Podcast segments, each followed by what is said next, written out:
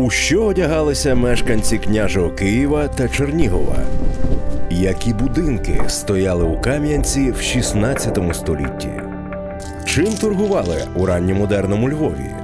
Які укріплення захищали гетьманський Батурин? Це та багато іншого у проєкті локальної історії Lifestyle Давні міста.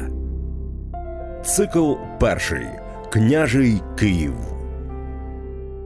Вітання, дорогі слухачі! Це черговий випуск Lifestyle Давні міста, присвячений княжому Києву. І сьогодні найсакральніший випуск. Дізнаємось, звідки походить історія про проповідь апостола Андрія на київських кручах. Довідаємось, чи здивувались би сучасні кияни, якщо б потрапили у князівські храми, чи є сліди київських християн до володимирських часів і які вони. Про все це і трохи більше дізнаємось у даному випуску. А перед тим як представити нашого головного експерта, давайте послухаємо одне із повчань Феодосія Печерського.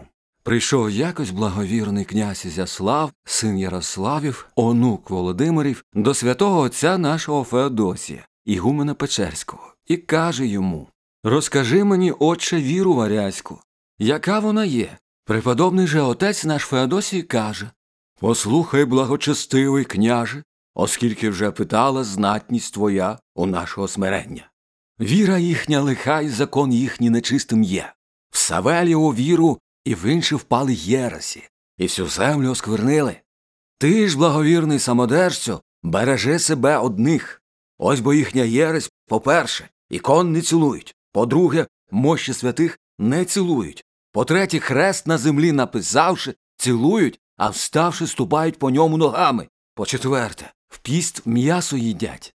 По п'яте, на опрісноках служать. По шосте, попи їхні хрестя через одне занурення, а ми через три.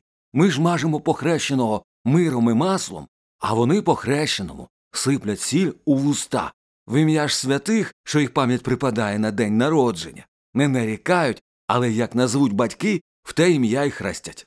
Тому слід цуратися віри латинської, і ні звичаїв їхніх дотримуватися, ні причастя їхнього приймати, і ні слухати, що кажуть вони, оскільки неправедно вірують і нечисто живуть.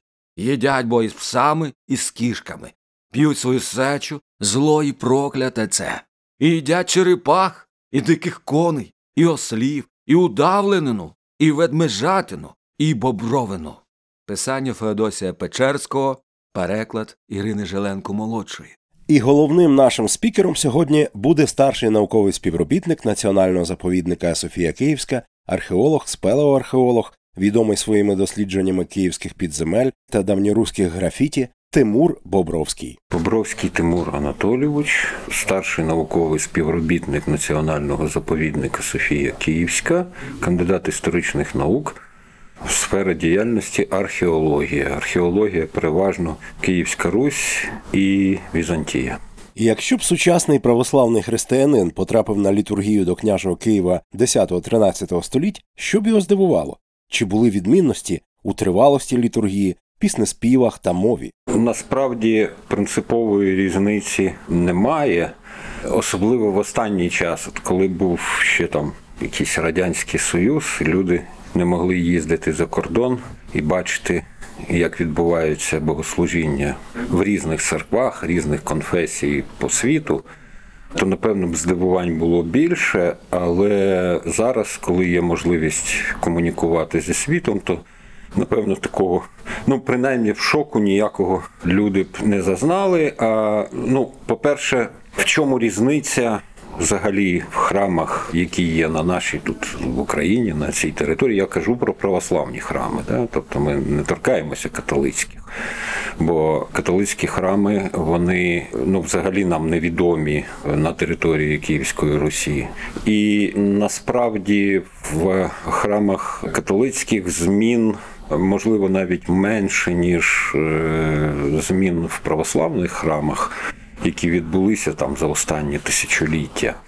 Якби зараз хтось там машиною часу перенісся там в Київ 10-го, ну не 10-го, скоріше 11-го, там 12-го століть, то перше, що кинулось в очі, що храми, які тут такі стоять біленькі, потиньковані, вони не були вкриті тиньком взагалі. І от як вони були змуровані, там з цегли, з каміння, з цим розчином, от вони такі рожевенькі чи світло-коричневі, але вони стояли так. Тобто, це те, що одразу кидається в очі, і люди, які зараз потрапляють там чи в Грецію, чи в ту ж саму Туреччину, де багато збереглося візантійських пам'яток, вони бачать саме ті церкви, навіть перероблені в мечеті, але тому вигляді, в якому вони були отут в Києві, там в 11-12 столітті. Коли люди заходили всередину храму, то напевно перше, що на них би справило враження, це відсутність іконостасу. В храмах 11-12 століття іконостаси в православних церквах були відсутні. Існувало замість них так званий темплон. Це просто вівтарна перегородка, невисокий такий парапет з ажурними колонками, але абсолютно відкритий. Тобто людина, яка знаходилась в храмі, абсолютно все могла бачити, що відбувається у вівтарній частині. А зараз іконостаси перекривають вигляд на вівтарну частину, і практично люди не бачать, що відбувається всередині, і навіть як прикрашено той самий вівтарну частину. Іконостаси іноді вони бувають під саму стелю. Повністю перекривають вигляд на внутрішність вівтарної частини. Це пов'язано з тим, що впродовж десь там 13-14 століття відбувалось поступове уособлення священництва в православній церкві від е, громади, від вірян, які приходили. Тобто священники, от такі вони жерці, вони все роблять самі, всі таїнства в їх руках, і ці таїнства не повинні спостерігати сторонні люди. Вони можуть здогадуватися, що там відбувається, але бачити цього вони не можуть. І оце, напевно, найкардинальніша відмінність того, що було тут в 11-12 столітті, і те, що можна бачити сьогодні на богослужінні. Напевно, в самому богослужінні особливих змін не відбулося. Як починаючи там з ну, десь 6 століття в храмах, що в Русі, що в сучасних там українських храмах, що Київській Русі, що в Візантії, служилися літургії, які були складені ще в IV столітті отцями церкви святим Василієм Великим і Іоанном Златоустом. Звичайно, що це основа цих літургій. А відбулися певні зміни. Вони пов'язані з тим, що це уособлення священництва. Там в 13-14 столітті, зрештою, призводило до того, що ну громада окремо, священники окремо, і треба було якось виходити з цього положення. І тому додалися в літургію так звані антифони, там коли священник у вівтарі там щось проголошує, а йому вже з самої церкви разом з вірянами диякон там відповідає, і ті з вірян, хто знають тексти, можуть приєднатися до цього диякону і також відповісти. Цьому священнику ці антифони це єдине, що додалося за великим рахунком. Безумовно, якісь піснеспіви, змінилися мелодіка їх, але тексти практично всі лишилися від тих найдавніших часів. Ну і можливо, що сама літургія стала трошки коротшою. За рахунок того, що у візантійських храмах, там навіть от в 10-11 столітті, вона ще мала такі пережитки найдавнішого там так званого стаціонального богослужіння. Це богослужіння, яке було пов'язане з процесіями, тобто. Приготували святі дари до того, щоб перенести їх на престол, вже перейти до самого там таїнства, да, освячення святих дарів. Починають з цими дарами мандрувати всією церквою. Іноді навіть виходять назовні, йдуть до другої церкви, там якісь повертаються назад. Це так зване стаціональне богослужіння. Його пережитки ще існували там в 11-12 столітті. Вони існували, і ми. В розписах фрескових, скажімо, Софії Київської 11 століття ми бачимо Там такі загадкові є сюжети фрескові, просто зображені процесійні хрести на фресках. І багато дослідників ламають голову, що це могло бути, чого ці хрести там позначають. А насправді все дуже просто. Наймовірніше, що це хрести відзначають саме ті точки, біля яких відбувалося зупинки цієї процесії. Тобто вона виходила з жертовника з цими святими дарами, йшла до першого хреста, там проговорили якісь одні молитви.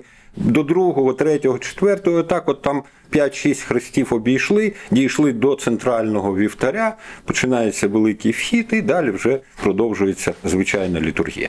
От такі відмінності вони безумовно є. Але я думаю, що для більшості людей, які навіть дуже віруючих, які ходять регулярно в церкву, які може знають там більше половини молитв, які проговорюються в тому храмі.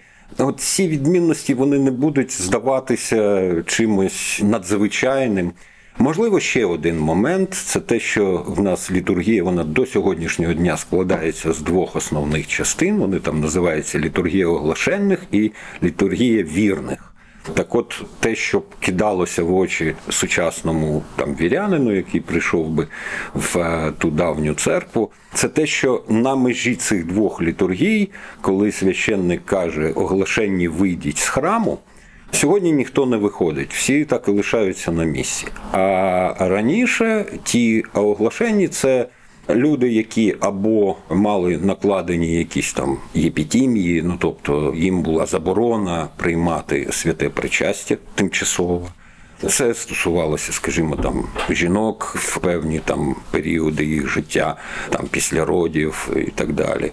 Це стосувалося тих, хто готувався до прийняття хрещення, проходив так званий катехомінат.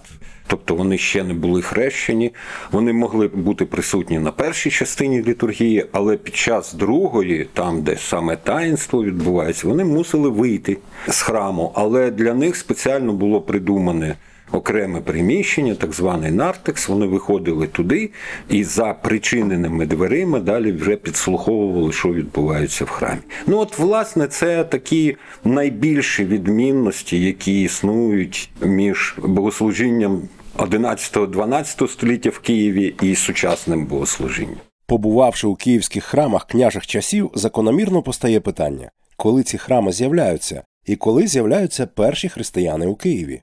Бажання якось узгодити чисельні свідоцтва про введення християнства на Русі всередині XI століття з офіційно утвердженою версією про хрещення Володимира, освяченою церковною традицією, народила цікаву концепцію про багатоступінчастий процес християнізації наших предків. Виклад цієї схеми знаходимо в густинському літописі, де наведена хронологічна схема цього процесу розділена на п'ять етапів. Перший місія апостола Андрія, другий хрещення Болгарії та Моравії в 60-ті роки 9 століття, третій Аскольдове хрещення в другій половині 9 століття, четвертий етап хрещення Ольги, п'ятий Володимира. Це була цитата з відомої праці Михайла Брайчевського, де він дуже скрупульозно зібрав велику кількість джерел на користь хрещення Києва в часи Аскольда. Положення цієї книги багато в чому і досі є революційними. Для деяких тез недостатньо фактологічних доказів, але безсумнівно, усі, хто цікавиться утвердженням християнства на київських кручах, мають її прочитати.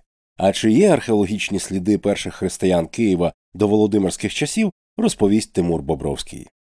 На це питання складно відповісти. Ми знаємо з письмових джерел, що ще до прийняття християнства, там у 988 році це відбулося. В Києві існувала якась християнська громада. Ми не знаємо, якою вона була кількісно, але відомо, і це зафіксовано не лише нашими джерелами, а й візантійськими, що, скажімо, княгиня Ольга, це виходить бабка князя Володимира, що вона бувала в Константинополі, її приймав візантійський імператор. І саме під час перебування в Константинополі вона прийняла християнство, але вона, хоч і була великою княгинею, але все ж таки вже правителем держави був її син Святослав, який був язичником повністю. І він не дав їй розгорнутися в тому плані, щоб хрестити тут населення і взагалі якось поширювати е, християнство. Ну, так вважають, що напевно була невеличка церква, або навіть може і не церква, а якийсь будиночок, який використовувався як церква. Там збиралася якась невелика кількість людей, які сповідували християнство у давньому Києві. Але великого значення для самого Києва, який до практично от кінця X століття лишався язичницьким, вони не відігравали особливої ролі. Хоча в останні часи от деякі археологи вважають, що нам відомо великий курганний могильник з похованнями X століття на Старокиївській горі, там, де в кінці X століття князь Володимир збудував свій перший храм, десятинну церкву Пресвятої Богородиці. На цьому місці існував великий курганний могильник. От частина поховань того могильника дійсно має ознаки, які можна було б трактувати, що це є. Поховання християнські дуже рідко зустрічаються власне символи християнства, там хрести натільні чи на якихось оздобленнях е, зображення цих хрестів. Але власне вже те, що людину ховали не там, як раніше, це було не спалювали на вогнищі. Взагалі слов'янське язичництво передбачувало тілоспалення, тобто після смерті. Не спалювали, клали в землю, клали не в якусь конструкцію велику, а саме в гробницю типу сучасної труни, ну може трошки більшу, ну, але щось схоже на труну. Клали так, щоб він був орієнтований ногами на схід, так як кажуть там святі отці, що треба ж зустрічати Воскресіння, воно прийде зі сходу, то треба ногами до нього, обличчям до нього бути звернутим. От такі вторинні ознаки ну, свідчать про те, що десь в другій половині X століття, але ще до прийняття самого християнства, якась частина киян прийняла це християнство. Цілком можливо, що частина кладовища цього великого київського на Старокиївській горі була відведена для цих християн, і от їх там ховали, ховали. А після того, як е, Володимир прийняв християнство і вирішив збудувати свій перший храм, то він власне його і збудував на тій ділянці, де ховали цих перших християн. Але це гіпотеза. Яка на сьогоднішній момент має і прихильників, має і тих, хто з цим сперечається. Тому казати, що ми маємо якісь археологічні свідоцтва того, що от це поховання точно є християнським, а це є не християнським. На жаль, поки що ми таких даних не маємо.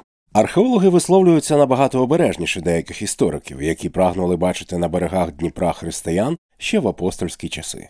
Дуже сильно цього хотіли і князівські літописці за тогочасною славною традицією. Адже якщо римська церква веде свою історію від Петра, чому б Київський не починатись від Андрія?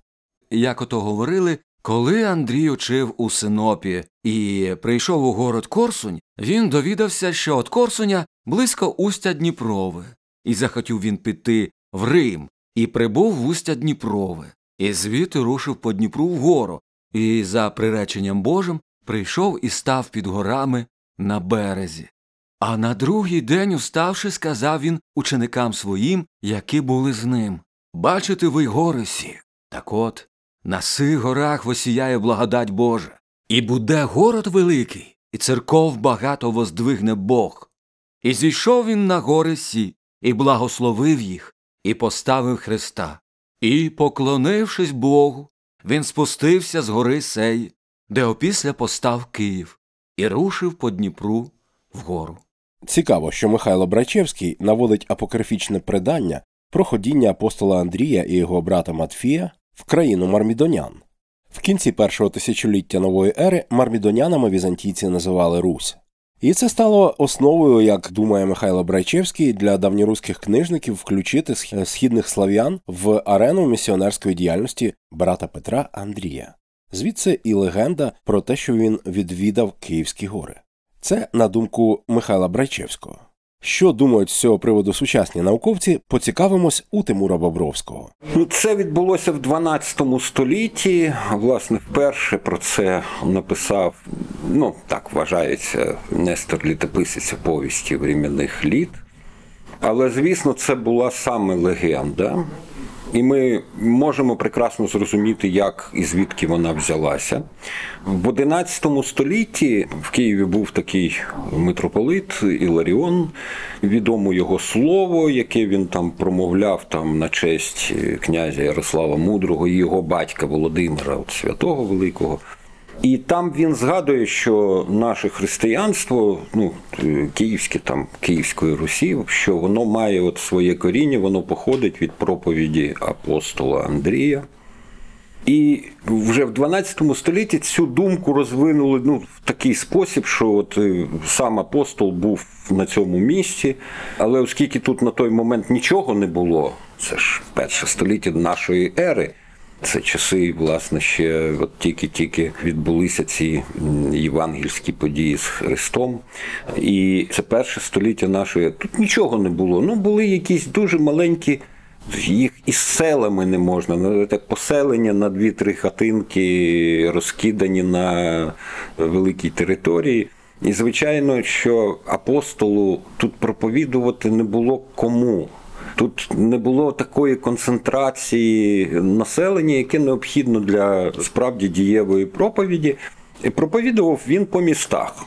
А міста тоді всі були зосереджені за великим рахунком у Римській імперії, ну і на її околицях. То, власне, нам відомо, що апостол Андрій він проповідував у провінціях Римської імперії, яке Фракія і Скіфія. Да? Ну, Це навіть не провінція, це землі, які там сусідять з Фракією. Він проповідував в північному Чорномор'ю. Там у нас було таке місто Херсон, Херсонес, там, де зараз сучасний Севастополь. От там проповідував. Це були міста, де дійсно ця проповідь була дієва. А чому тут вважається, що і Ларіон вважав, що звідти пішло? Християнство до нас, а тому, що князь Володимир отримав своє хрещення саме у Херсонесі. Тобто, це була велика політична акція. Він вимагав собі в дружини візантійську принцесу, йому її не давали, і він тоді захопив візантійське місто Херсонес, так би мовити, в заручники, да, і вимагав, давайте мені дружину, і от обміняємося. Ну і тоді йому було поставлено умову, що так, ми тобі дамо дочку візантійського імператора, але ти маєш хреститися. І він в Херсонесі, ну принаймні так вважає абсолютна більшість дослідників. І власне про це свідчать джерела. Різні письмові він е, хрестився в Херсонесі, який свого часу перше проповідував там саме апостол Андрій. Ну от таким чином апостол Андрій і перенісся на нашу територію. Хоча раніше 12 століття ніяких свідчень про те, що він міг взагалі опинитися на цій території, та йому би життя не вистачило здійснити таку мандрівку, як там Нестор описує, що він там по Дніпру піднімався і аж до Новгорода дійшов, і аж там. Ну, це ж все просто неможливо на той час здійснити таку подорож, ще зупиняючись і проповідуючи в кожному місці оцим маленьким селищем Слово Боже. Тому це не більше ніж легенда, але з 12 століття ми її маємо. Полеміка з Римом і боротьба за першість вона червоною стрічкою йде через всю історію православної церкви, особливо на ранніх її етапах. І цікаво, що оця легенда про присутність апостола Андрія в Києві вона зустрічала схвальні відгуки у Візантії. Зокрема, один з візантійських імператорів Михайло Дука писав князю Всеволоду Ярославовичу навчають мене священні книги і достовірні історії, що наші держави мають одне джерело і один корінь, що одне і те ж слово спасіння розповсюджувалось в обох наших країнах. Одні і ті ж самовидці божественних тайн і провісники виголосили в них слово Євангелія. На основі цього листа Михайло Брачевський вважав, що в Візантії абсолютно нормально сприймалася оця легенда про апостола Андрія і його проповідь на Київських горах. І цікаво, чи не змінювалася якось візантійська церковна архітектура на київському ґрунті? Можливо, щось з'являлось в наших київських християнських храмах, чого не було у Візантії? Запитаємо у Тимура Бобровського. Ну насправді ні, ніяких принципових змін в храмовій архітектурі не відбулося. Від самого початку всі наші храми будувалися візантійськими майстрами в 11-му і навіть ще на початку 12 століття, принаймні найбільші з них собори, от Софійський собор, навіть Михайлівський Золотоверхий, це вже початок 12 століття, він був збудований візантійськими майстрами. Іноді підключалися, скажімо, артілі не самої Візантії, а там з Балкан, з Болгарії. Закавказя приїздили сюди майстри, які будували, ну так вважають, що в Чернігові Чернігівський Спаський собор в 11 столітті був збудований якимось там, значить, вихідцями з е, Закавказя. Але це все традиції тієї ж самої Візантійської церкви. І ця архітектура вона стала головною і продовжується до сьогоднішнього дня. У нас все намагаються збудувати. Ну і не те, що намагаються, це є усталена форма християнського храму. Вона може відрізнятися оздобленням зовнішнім, можуть бути якісь відмінності внутрішнього оздоблення. Хоча в основі лежать розписи фрескові всередині які зроблені за тими ж самими візантійськими канонами, що за чим має бути зображено, що в вівтарній частині, що в цій для вірян, що в нартексах, прибудовах і так далі. Тому якихось принципових особливих змін не відбулося. А оці декоративні елементи вони з'явилися. Ну до речі, вони з'явилися досить пізно. Вони з'явилися вже не раніше 16-17 століття. Оцей розквіт там так званого, скажімо, українського бароко. Це на стику впливів ну, старих е, візантійських традицій. І, скажімо, якихось впливів від католицького заходу, який все ж таки ну, мав е, особливо там в 17-18 столітті тут е, в Україні і своїх емісарів, і те, що наприкінці 16 століття навіть була спроба створення унії між православ'ям українським і Римо-католицькою церквою. І до сьогоднішнього дня існує ця унійна греко-католицька церква. Безумовно, це все якимось чином сказалося і на зовнішньому вигляді, і на внутрішньому храмі, але і у греко-католиків, які ж от ніби унійні, ніби вони під римським престолом, але тим не менше вони служать літургії, які дуже далекі від римської традиції, а вони саме в руслі православної традиції. Тобто ті ж самі літургії, там Іоанна Златоустого і Василя Великого. Тобто казати про те, що якось змінилися традиції Візантії на цій землі на сьогоднішній момент важко. Ну так, наше богослужіння відбувається не на грецькій мові. Основа богослужіння, там, скажімо, Константинопольського в Греції, там десь там в Антіохії, де завгодно, там грецька мова в основі лежить. Але у нас від самого початку, і це завдяки нашим болгарським братям, у нас з'явилися переклади і богослужіння, і всіх там Євангелії, Біблії. Молитовників, усіх переклад на слов'янську мову. Це не зовсім та мова, якою розмовляли тут приблизно така, але не зовсім така. Це скоріш така літературна мова південно-східних слов'ян, і в першу чергу її варто називати там староболгарською мовою. Да? Наша церковно-слов'янська мова це староболгарська мова. На сьогодні, наскільки мені відомо, більшість наших церков вже служить і проповідує українською мовою, але ж ну є там певні, ну, скажімо більшість богослужінь там в церквах московського патріархату вона продовжується на цій церковно-слов'янській мові, яка є по суті староболгарською. І ця мова вона продовжується від там кінця X століття, бо її сюди принесли болгари. Бо це була найрозуміліша мова. Тут грецьку ніхто не розумів. А слов'янська, все ж таки, це слов'янська мова, її розуміли, і тому на ній і проводили це богослужіння. Храм і церква це найважливіше місце для християн під час їх земного шляху.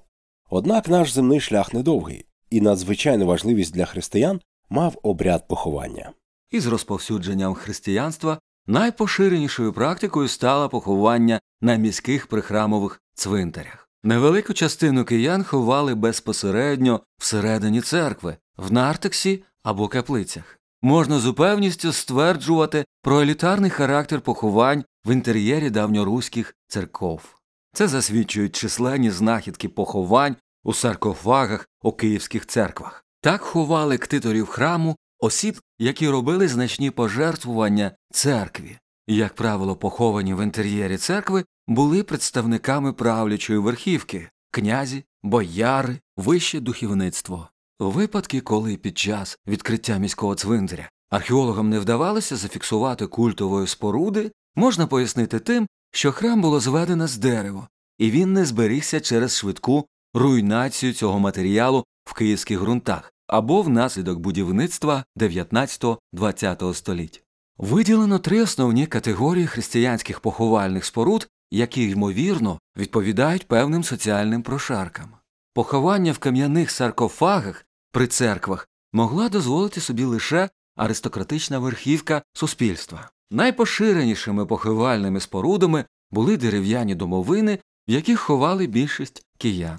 У простих могильних ямах могли ховати представників нижчих соціальних прошарків, можливо, приїжджих кочовиків. Подібні поховання можна пояснити і браком часу на класичне поховання. Зі статті Всеволода Івакіна Християнський поховальний обряд населення давньоруського Києва 11-13 століття. Християнська традиція сповідує строге відношення до поховального обряду. В той же час у давньоруському Києві ми маємо і поховання у саркофагах, і поховання у печерах, і звичайні ґрунтопокладення. З чим пов'язане таке розмаїття традицій? Оскільки ніде в жодних настановах в Вселенських соборах ніде не було чітко регламентовано, яким має бути поховання християнське, то керувалися якимись заповітами там святих отців, їх рекомендаціями, побажаннями. І ці рекомендації передбачали, що там людину варто не спалювати, а варто ховати її тіло цілком. Варто, щоб вона була звернута обличчям до сходу, бо зі сходу прийде Воскресіння, так як це в Євангелії сказано.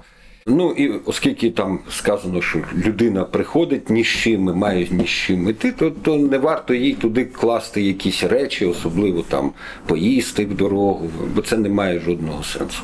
Оце певні загальні настанови, да, яких намагалися дотримуватися в різних абсолютно регіонах. А далі.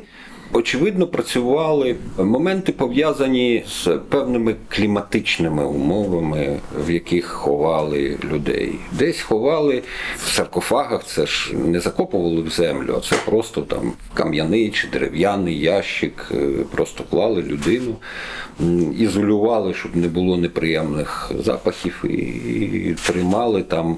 А далі це залежало від того, вологий клімат, сирість якась, це призводило до швидкого розкладання органіки. Сухий клімат навпаки призводив до сушування і утворення мумій, муміфікації їх. І від того з'явилося розмаїття підходів, е, от скажімо, найвідоміший момент. е, Це в межах однієї ж е, церкви, однієї не просто конфесії, а навіть там однієї церкви, того ж самого Константинопольського патріархату, існували монастирі Константинополя, е, монастирі Канітіший, там студійський монастир, від якого свій устав взяли всі монастирі, ну практично більшість монастирів е, давньої Русі. З іншого боку, в тому ж самому патріархаті існує Афон, на якому існує свій статут, там Єрусалимського зразка, але Афонський статут. Так от, за студійським зразком людину ховають під землю, закопують, відчитали, і він там лишається. Якщо раптом знаходять його залишки і вони виявилися муміфіковані, їх починають там вшановувати вважають, це мощі святі, їх переносять кудись там до церкви. І починається таке вшанування. А на Афоні абсолютно інакше. Людину на три роки закопують в землю, після того розкопують. І якщо її тіло не розпалося, а навпаки, там якісь ознаки муміфікації, це вважається поганою ознакою. Це вважається, що це він був грішником, і його там додатково відспівують і знову ховають там ще на три роки, і після того перевіряють, а вже після того кістки витягають, очищають. І складають в окремі такі кісткохранилища, але саме очищені от кістки від плоті, від, від всього. От один навіть патріархат, абсолютно два різних підходи. Те ж саме ми маємо і в Києві, де клімат такий, що він якраз сприяє тому, щоб органіка розпадалася, розкладалася. Але є один виняток. Ну, він виявився, може, і не один там по всій давній Русі, але принаймні такий був кричущий. Це Києво-Печерська лавра, де раптом в печерах виявився настільки сухий клімат, що там відбувалася муміфікація. І хоча лавра ніби заснована за традиціями Афону, і де б мало поширитися оце перемивання, перечищання, очищання кісток, очищення кісток і їх там збереження в котеках. А там раптом з'ясовується, кожний другий муміфікується, перетворюється на святі мощі. І це вже накладає абсолютно інше сприйняття цієї поховальної практики. Тому там використовувалося в Києво-Печерській лаврі саме практика студійського монастиря, да, де просто ховають людину, але перевіряють на всяк випадок. Якщо муміфікувався, то ми його вшановуємо. Ні, то він там залишається просто під землею. А є, скажімо, монастирі, е, печерні монастирі в Києві, де не так гарно було з сухістю повітря, і там органіка розпадалася, і там залюбки використовували саме афонський обряд, тобто викопували ці залишки, очищали їх. Це навіть є такий вислів перемивати кістки. То це перемивають, коли витягають покійника і очищають там від бруду, миють ці кістки самі ченці, і вони обговорюють добрі справи цієї людини. Тобто вони вважають, що він якраз мав добрі справи. Вони згадують його добрі справи, і після того ці очищені кістки переносять і там збереглися. Це у нас такі є гнілецькі печери, де можна побачити ці кісткотеки з нішами окремо для черепів, з полицями для звичайних кісток. Тому ці обряди вони були пов'язані в першу чергу з певними кліматичними умовами, в яких здійснювалися поховання. Ну, це моя особиста точка зору, тому що насправді це питання мало досліджене, принаймні у вітчизняній історіографії. Сьогодні ми з Тимуром Бобровським з великою увагою та шаною перемиваємо кістки християн княжого Києва. І якщо подивитись на крипти, локули, косниці, афонський обряд поховання очима сучасної людини, і уявити, що в сучасному Києві, окрім кремації і трупопокладення, існують усі ці різновиди поховань, ну як вам таке? Особисто б мене така історія дуже здивувала. Не менш дивною була традиція писати на стінах у храмах, насамперед в Софії. В сучасному православному храмі таке важко собі уявити. Чому тоді за цим не слідкували? І чому до графіті в храмах було поблажливе ставлення? Це питання раніше, можна сказати, викликало здивування у самих дослідників, тому що існує таке джерело письмове, називається Церковний статут князя Володимира. Найраніша його версія відома там з 12 століття. Ну, вважається, що початок йому було покладено ще самим князем Володимиром після хрещення Русі. Але насправді, ну, така розширена його версія існує з 13 століття, і там чітко записано, що оце писання на стінах це повинно переслідуватися, і цього не має бути. А насправді те, що бачать дослідники не тільки в Софії Київській, скрізь в будь-якому християнському храмі на цій території. Ми бачимо велику кількість графіті, тобто люди приходили в храм і на цих фресках вишкрябували напис. І чим це пояснюється? На мій погляд, цей пасаж стосовно заборони писати на стінах, що він потрапив до статуту Володимира, цього церковного статуту, навіть пізніше, після 13 століття, може десь в столітті 15-му. Хоча він є в е, тих списках там десь кінця 13 століття, але ці списки, скоріше за все, це ну, така фантазія якогось священника, який, переписуючи більш ранній текст, да, додав від себе цю. Але її ніхто не виконував. Бо ми маємо ці графіті і 11, 12, 13, 14 і навіть початку 15 століття. От після 15 століття Їх набагато меншає таких написів, а в 17 столітті, ну практично до кінця 17 століття, вони зникають повністю. І зараз десь дійсно важко собі уявити, щоб хтось прийшов і там на стіні храму, діючого, не закинутого, там туристи пишуть в закинутих храмах, а діючого храму писав.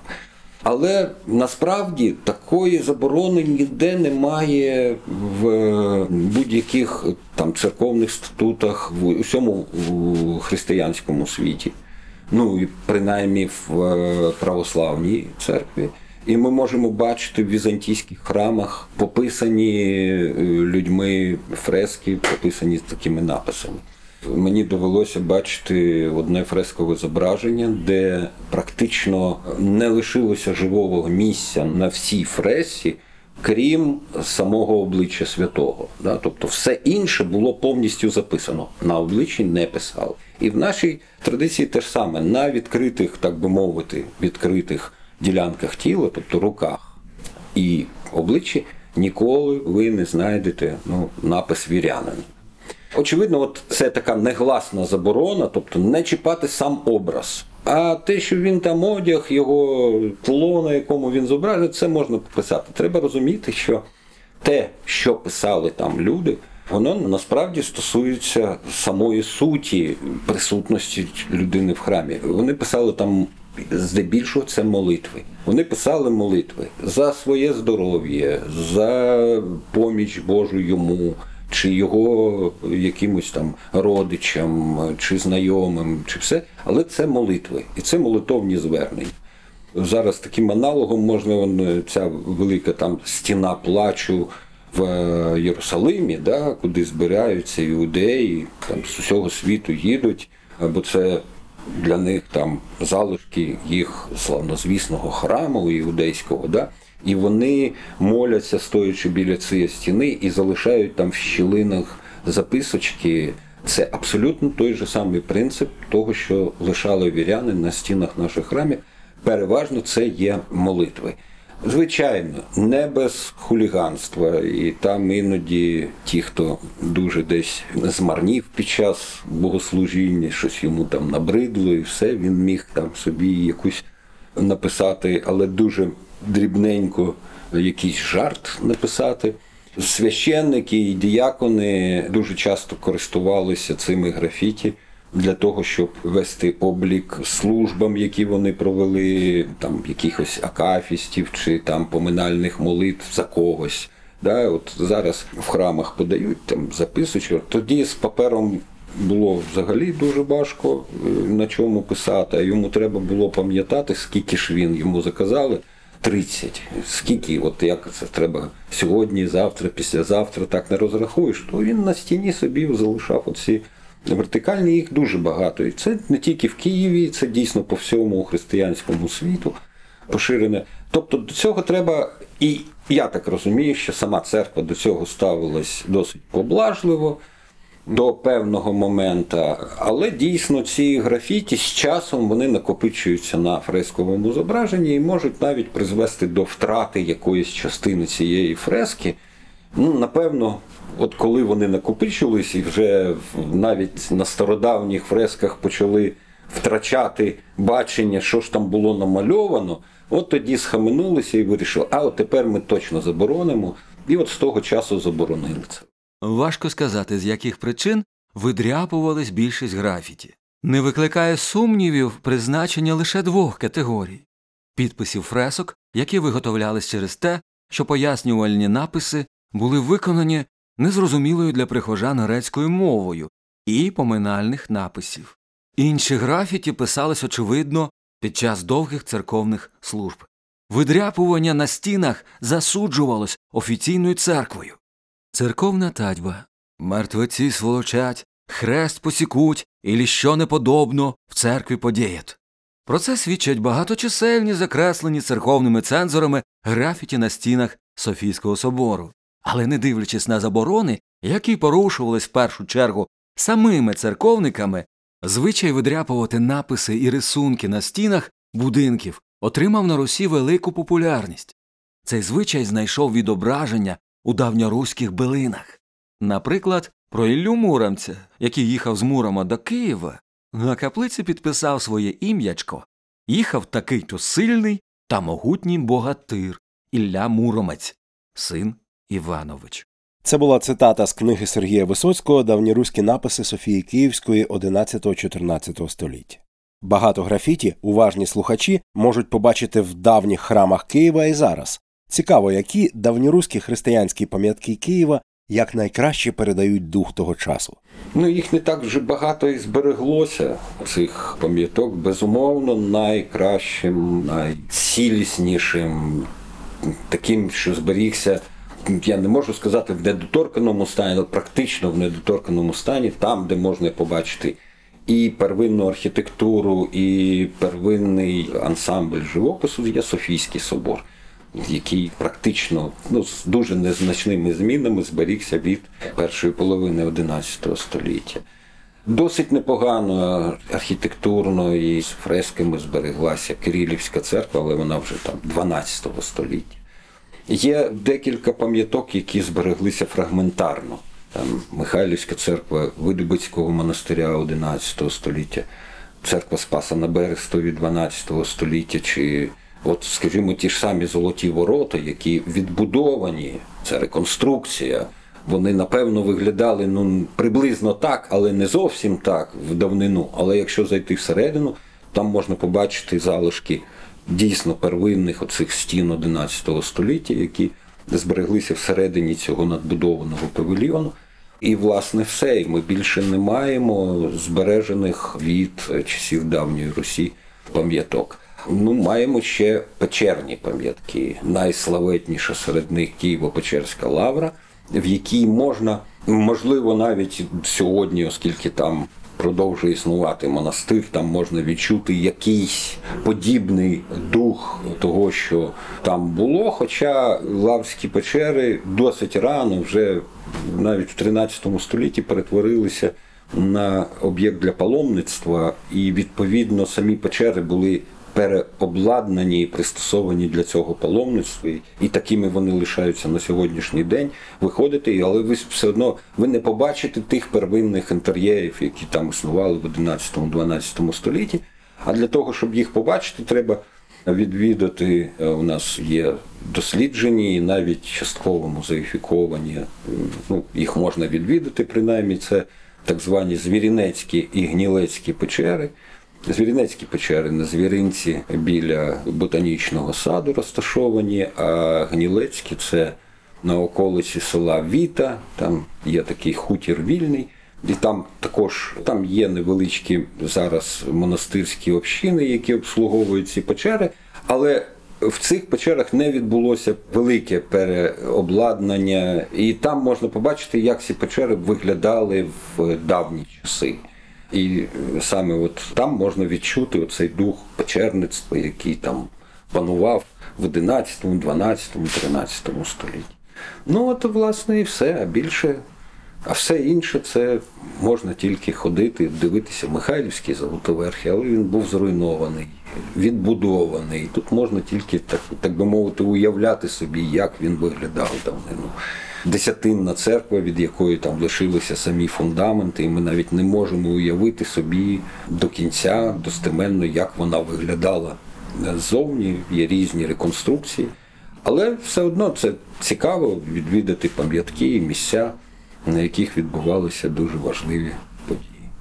Друзі, це була програма, метою якої було відповісти на запитання, де молились кияни давнього Києва. Сподіваюсь, вам було цікаво, як і нам, людям, які готували цей випуск для вас. Автор та ведучий Павло Нечитайло, звукорежисерка Яна Шпачинська, репортерка Аліна Туришин, диктор Роман Кріль, експерт Тимур Бобровський. А про які ще давні міста ви хотіли би почути? Пишіть нам в коментарях та до нових зустрічей. У що одягалися мешканці княжого Києва та Чернігова? Які будинки стояли у Кам'янці в 16 столітті? Чим торгували у ранньомодерному Львові? Які укріплення захищали гетьманський Батурин? Це та багато іншого у проєкті локальної історії Lifestyle Давні міста. Цикл перший Княжий Київ.